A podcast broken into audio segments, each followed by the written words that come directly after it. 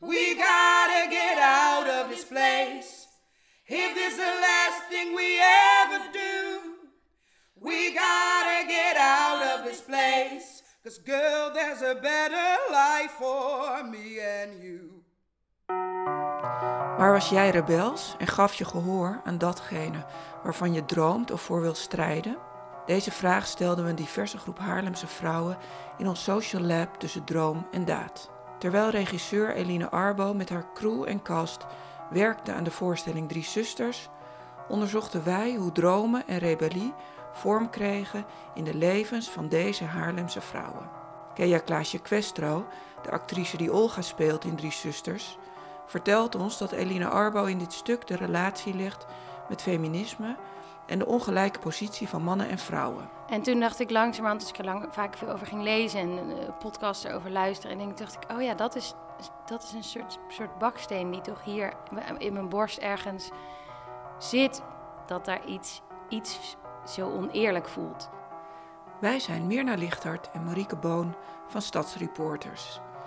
Samen met Kea Klaasje Questro, actrice in Drie Zusters, en Jessie Lerminé, regieassistent bij Drie Zusters, voerden we gesprekken met elf van de deelnemende vrouwen.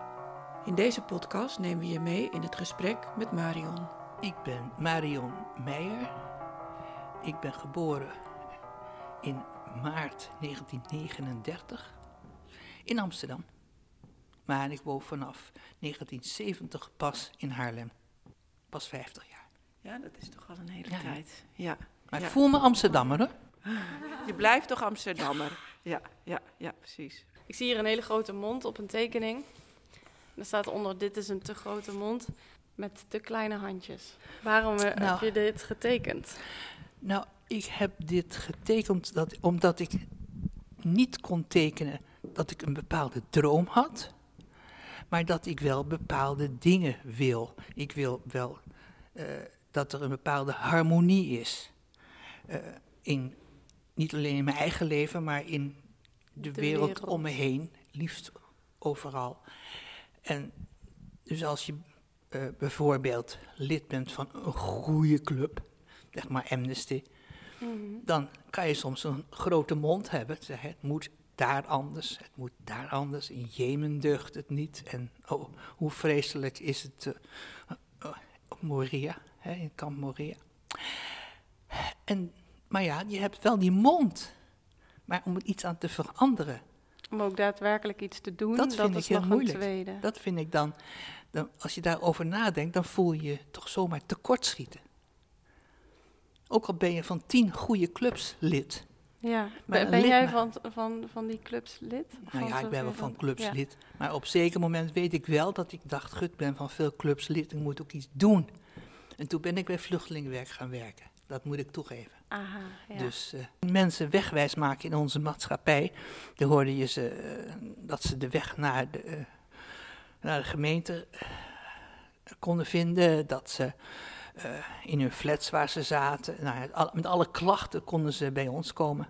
Tot op het laatst had ik zo als vrijwilliger zo'n 36 uur haha, per week. En is dat ook jouw rebellerende daad geweest? Nou ja, rebellerend. Ik ben streven naar, uh, naar wat ik dan toch. Uh, dat je. Nou ja, streven toch ja, iets van een bepaalde har harmonie. Dat je toch in overeenstemming bent met. En dat, ja, dat je daar het nastreeft, niet je eigen.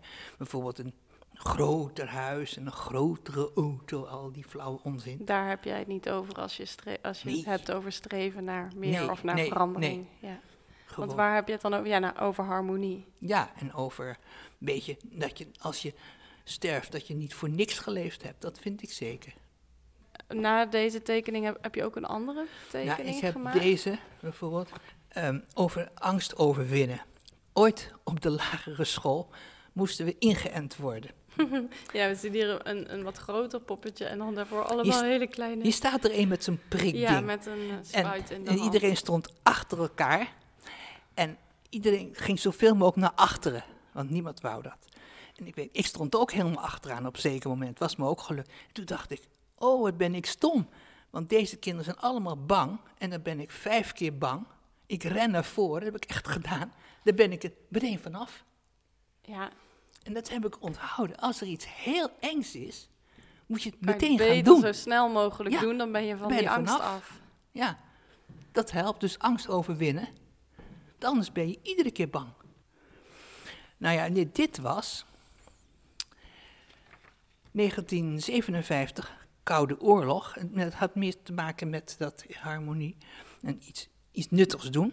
Ik was net van de middelbare school en wij eh, wilden iets goeds doen in de wereld met een vriendin. We wilden, en wij gingen naar een kamp van MVS, Mennonite Volunteer Service. Dat was eh, een doopsgezinde club uit Amerika. Die had in Berlijn, Berlijn was dus eh, lekker plat gebombardeerd, hè? zoals jullie weten, een werkkamp. En we gingen daar iets nuttigs doen. We gingen daar namelijk stenen bikken. Er was ontzettend veel, lag helemaal in puin. Kijk maar naar eh, eh, zo'n explosie in eh Beirut hè, bijvoorbeeld. Maar ze konden geen stenen exporteren daarna, want het zat in de Russische zone. Dus hoe moesten ze stenen krijgen? Met vliegtuig. Nou, dat is niet te betalen natuurlijk. Dus vandaar dat ze bedachten, we moeten die oude, die gebouwen die in puin die liggen, gebouwen, ja. gewoon los gaan bikken. ja. Dus wij hebben met z'n 45 hebben wij daar zes weken zitten bikken. En, en ben jij opgegroeid in een progressieve omgeving? Hè? Want we hebben verhalen gehoord vandaag van leeftijdsgenoten van jou. Nou, die mochten echt dat soort dingen Nee. niet. Hè? Dus het, het lijkt net alsof jij uit. Hè? Ik bedoel, je Ja. hebt je leeftijd verklapt, daarom weet ik het. Maar Ja. jouw verhalen klinken veel minder uit die Ja. tijd dan de andere verhalen die we hebben gehoord. Nou ja ik, ik, ja, ik weet niet. Mijn ouders waren heel oud toen ze trouwden. Dus dan zou je denken, wordt het nog erger. Mijn moeder was 35 en mijn vader 45. En maar mijn moeder was directrice van een tehuis. En die was, die was altijd zelfs, nou ja, altijd. En ja, ik weet het niet. Die, ze, waren, ze beschouwden ons, de kinderen, meer als hun vrienden. En jouw moeder was dus ook al echt eh, veel aan het werk. En Nee, maar toen werkte ze niet meer. Nee, want ze in die tijd... kinderen kreeg, werkte ze niet meer. Maar tot dat die tijd kon was in ze dan ja, de had ze gewoon de kost verdiend. En ook Ja. andere dingen. Ze had ook in academisch ziekenhuis in Leiden gewerkt. En Ja. in Rotterdam had ze gewerkt. In een ziekenhuis. Dus ja, Ja. nee, die was geheel... maar ja, die gunde je allerlei. Hoewel ze zelf uit een heel prima gezin kwam, hoor. Niet, was nooit ook onderdrukt. Dus, nou, ik weet niet hoe dat komt. Maar mijn man daarentegen, die komt uit een gezin met vijf kinderen en behoorlijk christelijk. Nou, daar was pa de baas. Maar als, Oh ja. maar als mijn vader had, ding had geroepen, dan gingen we achter op zijn stoel staan. Dan, dan schudden we gewoon aan hem. Zoiets, hè? Wij ondermijnden zijn gezag. Als hij dat zou la- hebben laten gelden. ja, precies. Daar begon hij ook niet, helemaal niet meer aan. Mijn moeder die kocht voor mij, of ik had, ik had autootjes en ik had poppen. Ik had dat hele zootje. Ik speelde met allebei. En, nou goed, toen ik zelf kinderen had, dacht ik, eh, autootjes, poppen gewoon. Onze dochter wou niets van autootjes weten. Een armbandje. En onze zoon was alleen maar roem, roem, roem. Klopt, en ik dacht, een kind wordt zo als hij, zoals hij opgevoed wordt. Dus een jongetje hoeft, gaat, hoeft helemaal niet alleen maar auto, auto en vroom, vroom. Maar nou, bij mij klopte het niet hoor. Het werd echt, En je denkt niet dat het kwam door school of zo? Door weet ik niet, daar heb je geen controle op natuurlijk. Nee, maar dat, dat vond ik wel grappig. Er zijn dingen in je leven dat je zegt, hier kan ik iets aan doen en daar kan ik niks aan doen. En dan moet je dat laten liggen. Anders word je hartstikke gefrustreerd als je dingen wilt doen waar je niets aan kan veranderen. Maar waar die scheidslijn ligt, ja, Dat is het moeilijkste. dat is het moeilijkste. Ja. Maar die, voor de een, die, die, die, die grens ligt niet voor iedereen Nee, hetzelfde. nee, dat geloof ik ook niet. Nee, ik geloof ook dat niet iedereen evenveel ehm ruimte krijgt. Want als je geen ruimte krijgt thuis, hè, hoe kan je, hoeveel moeite moet je dan doen om ruimte te verwerven? Terwijl als je ouders hebt die je die ruimte geven, dan wordt je vertrouwen misschien in, in, in, in andere mensen ook groter. Ja. als je op je bek geslagen wordt als je uh, die brutale opmerking maakt tegen je vader. Ja, dan, dan laat je het wel. Nou, ik weet wel één keer. toen ik studeerde net. En wij woonden in Amsterdam. En ik studeerde in Amsterdam.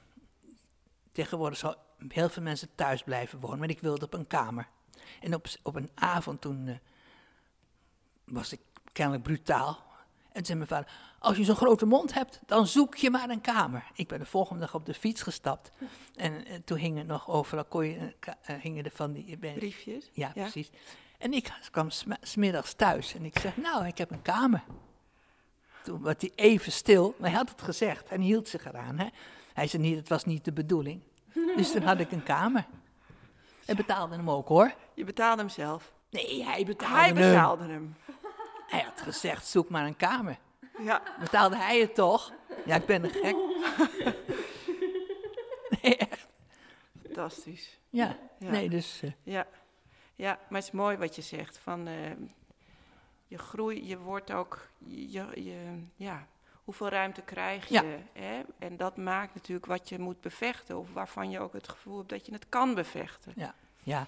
als je inderdaad iedere keer teruggeduwd wordt dan wordt het heel veel ingewikkelder. Ik denk dat ik het heel makkelijk gehad heb eigenlijk. Hoe, hoe was het voor jou om uh, aan dit project mee te doen en om zo verhalen van anderen te horen en eigen verhalen te delen? Oh, dat vind ik altijd uh, gewoon interessant en ook nuttig en ook leuk. Ja hoor. En waarom nuttig? Nou, daar steek je toch iets van op van anderen die in een andere positie, startpositie begonnen zijn of zo. Anders kan je toch altijd wel denken dat iedereen hetzelfde uh, is als jij, of hetzelfde ervaringen heeft als jij. Ja. Dus. Dit was een van de podcasts die voort is gekomen uit ons social lab tussen droom en daad. Dit lab kwam mede tot stand dankzij Jun Kwan Lo van de toneelschuur en in samenwerking met Eva Duurlacher.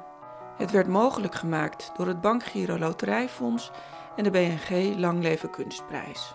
Onze dank gaat uit naar de vrouwen die meededen aan ons lab, die met zoveel moed en openheid hun verhalen met elkaar en met jullie gedeeld hebben. Graag verwijzen we naar de website van Toneelschuurproducties, backslash social lab streep tussen droom en daad. Daar zijn de gehele verhalen van de vrouwen te beluisteren en hun portret en tekeningen te zien. Ook nodigen we je graag uit de toneelschuur te bezoeken. Tijdens de speelperiode van Drie Zusters worden de tekeningen van deze vrouwen tentoongesteld. Wij zijn Mirna Lichthart en Marieke Boon van Stadsreporters. Als je meer van ons wil zien of horen, bezoek dan onze website www.stadsreporters.nl.